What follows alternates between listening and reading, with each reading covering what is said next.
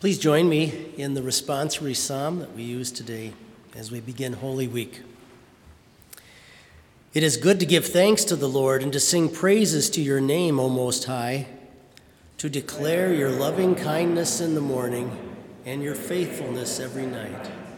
For you, Lord, have made me glad through your work. I will triumph in the works of your hands. Glory be to the Father, and to the Son, and to the Holy Spirit, as it was in the beginning, is now, and ever shall be, forevermore. Amen.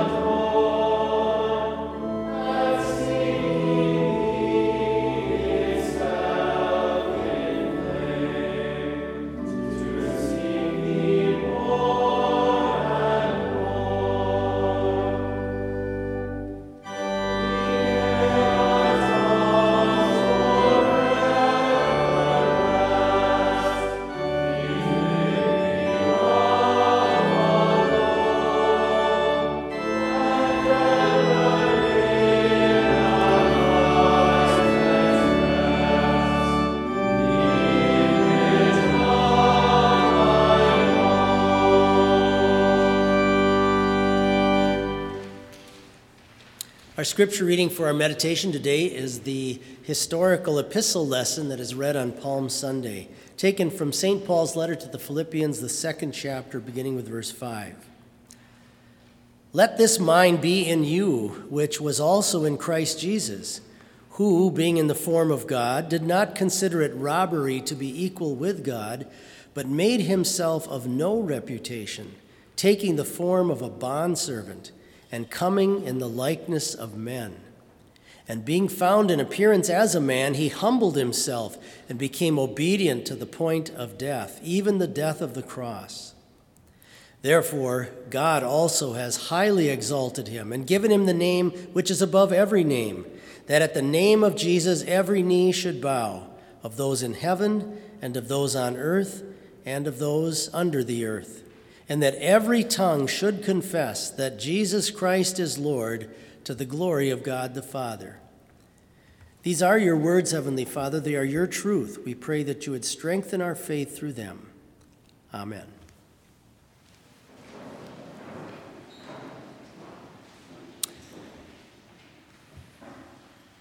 Back in 1988, a Sunday school teacher from my church came to see me at the parsonage one day and knocked on the door and had a videotape in her hand, back when you used to rent videotapes. And uh, She said, Pastor, I rented this tape hoping it would help me as a Sunday school teacher. I think you should look at it because I think there's something really wrong with it. Well, I looked at the tape, and it was a movie called The Last Temptation of Christ, which maybe sounds like a nice, nice movie about Jesus, but it's anything but. It's certainly set in biblical times, but I sat down to watch it a little bit. I'd heard about it, of course, too. And um, it was a very underhanded way of quoting scripture, actually using the words of, words of Jesus in places, but putting them out of context and uh, twisting them in such a way, and sometimes putting two passages together in such a way that it ultimately was undermining the very teaching of who Christ is and the work that he had come to do for us. And it, it finally depicted his disciples as sort of fanatical followers of him who misunderstood what he was about and who decided to make up stories about him that could allow them to make some money. In 1970, when I was in grade school, there was a movie that came out, the rock opera Jesus Christ Superstar. A lot of people, including Christians, flocked to see this because of the great music that was connected with it and the dance scenes and everything. And inside of that movie, there's a line in one of the songs that goes like this about Christ He's a man, he's just a man. And it ultimately, in a subtle way again, makes fun of those who would believe that Jesus Christ is really the Son of God.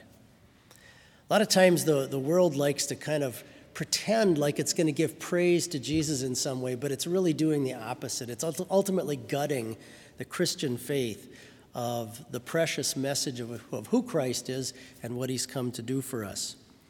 This biblical teaching of who Jesus is, the fact that he has both a divine and human nature, 100% God and 100% man in one individual, that precious teaching in the Bible is constantly under attack in the world. And that happens for two reasons. First of all, it, it, it just goes against our way of thinking. It doesn't logically seem to make sense to us. It's hard for us to fathom that this type of a humiliation that, that the God of the heavens could come down to earth and become this lowly human being like us, and then even be treated as a criminal and ultimately die. But it's also under attack because the devil knows just how important this teaching is in the Bible. He knows how, uh, if he can destroy in our minds our possession of Christ as true God, he's ultimately gutted the entire Christian faith. Now, we might expect people who are, are uh, people of, who are outside of Christendom to attack this teaching about who Christ is. But what really is awful is when it comes from those who profess outwardly to belong to Him. I'm going to read you a couple paragraphs. This first one is from a professor at a Lutheran seminary. I'm happy to say, not ours. He writes What do Christians mean today when they confess in the word of the Nicene Creed that Jesus came down from heaven and was made man? It is at least difficult and more likely impossible for Christians to take this language literally. I'll read one more. Another Lutheran professor.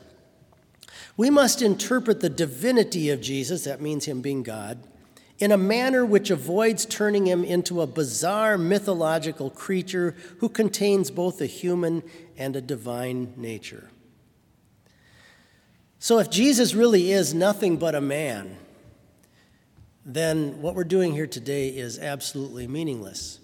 And his death on the cross, that we will be um, memorializing this Friday, his death on the cross has no more meaning for you than going down and seeing somebody's dead body in the Blue Earth County morgue.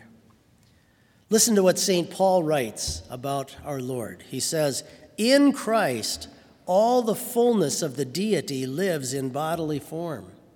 That's why when Jesus was speaking to a group of Jews who were questioning him, he said, Before Abraham was, I am.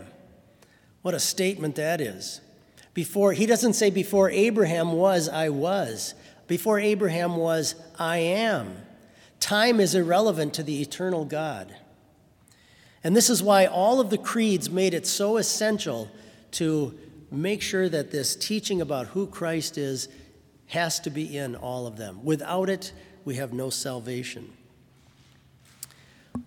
A theologian named Johann Gerhard said this The devil, like an invading army, knows he must overcome the main city in a region in order to conquer it, so he tries to destroy who Christ is for us. Just like when somebody take one nation rises up to try to conquer another country and they go to their biggest city first to try to capture that, the way Hitler tried to do with, with uh, going into Russia to Moscow and so on. That same thing happens, he says, when the devil tries to take Christ away from us.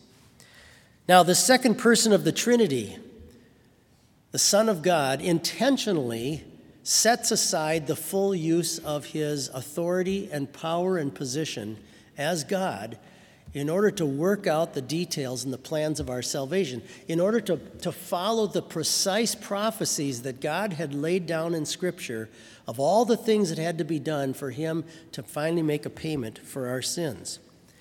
And he retained, he retained and held on to his position and status as God at the same time, he chose not to use those gifts and those attributes fully. There were times when we'd see little glimpses of it.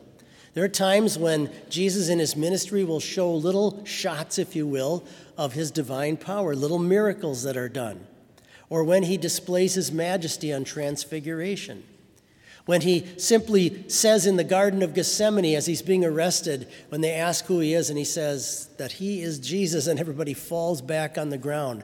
Kind of just a little tiny glimpse of his divine authority to remind us, his followers, who he truly is.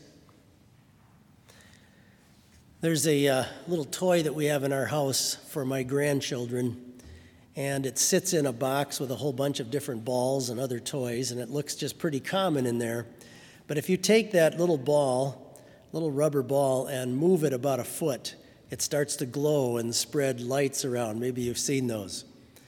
When you just agitate it a little bit, it suddenly shows it has a different character. kind of a picture of, of Christ, the Son of God, looks just like the average person, could have just fit in here today and nobody would have known who he was had the word not told us about him. But when he is agitated for the work of our salvation and to work out the plan of saving us, we suddenly see glimpses of his glory as well. In the late 1960s, there was a professor at Southern Illinois University who studied prisons. His name was Professor Tom Murton. And uh, he, he had heard about the abuses that were going on in some prisons down in the South. And uh, so he ultimately went down there and did some investigative work, sort of from the inside. And he ended up uh, writing books about this. Someone took one of those books and turned it into a movie called Brubaker. It's a very interesting movie, starring Robert Redford. He was the Brad Pitt of his day. And in this movie, Brubaker, this man who's about to become the chief warden, the top warden in the prison, decides, first of all, to, to enter as one of the prisoners and to go in and live undercover, if you will, as one of the prisoners, with the intent of ultimately reforming and changing everything in that prison. Sort of a picture of our Lord Jesus. Christ has come into the world and, and appears to go into the prison that you and I live in, a prison of sin and death a prison that is, that is bound in time and all the troubles of this world. But he comes into our prison and he looks like one of us. He acts like one of us.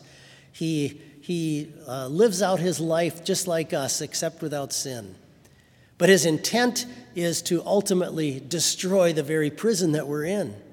When he rises back to his authority and is placed on his throne of authority once again, it's with the purpose of freeing you and me from our own graves, from the prison of this life that we live in. Listen to what the book of Hebrews says about Christ. He shared in their humanity so that by his death he might destroy him who holds the power of death, that is the devil, and free those who all their lives were held in slavery by their fear of death. Now, this was all done voluntarily. The Son of God did this out of love. He humbled himself, became one of us to do it just to benefit you and me. And those of us now who have been brought to know him as this wonderful king from heaven, and yet who's come to free us from our own little prison. God loves to see in our lives when we reflect this same attitude toward other people, when we have a humble nature toward them, when we put other people first, the way the Son of God did toward you and me. God loves to look into the lives of those that He's called to faith and He's going to bring them to heaven. He loves to look into their lives and see little opportunities that we have when we display the same humility toward others. Let this same mind be in you and me that was also in Christ Jesus, that has saved us. Amen. Please rise for prayer. This morning, a very important trial is beginning up in uh, Minneapolis. We'd like to keep that uh, situation and our nation in our prayers. Lord God, our Heavenly Father, we thank and praise you for the blessings that you give us in this earthly life. Uh, today, we pray that uh, you would bring true justice to this situation as this trial begins, and that you would also keep calm and peace among the citizens of our land that we may live peaceable lives here in this world. Uh, we pray that you would give all of us hearts of love and faith and patience toward each other. And uh, we pray your hand of blessing upon all of us now in this Holy Week, that through your word you may bring us to the cross of our Lord, and also this coming Sunday to the celebration of his resurrection, which is a reflection of our own future resurrection. We pray this all in his saving name. Amen.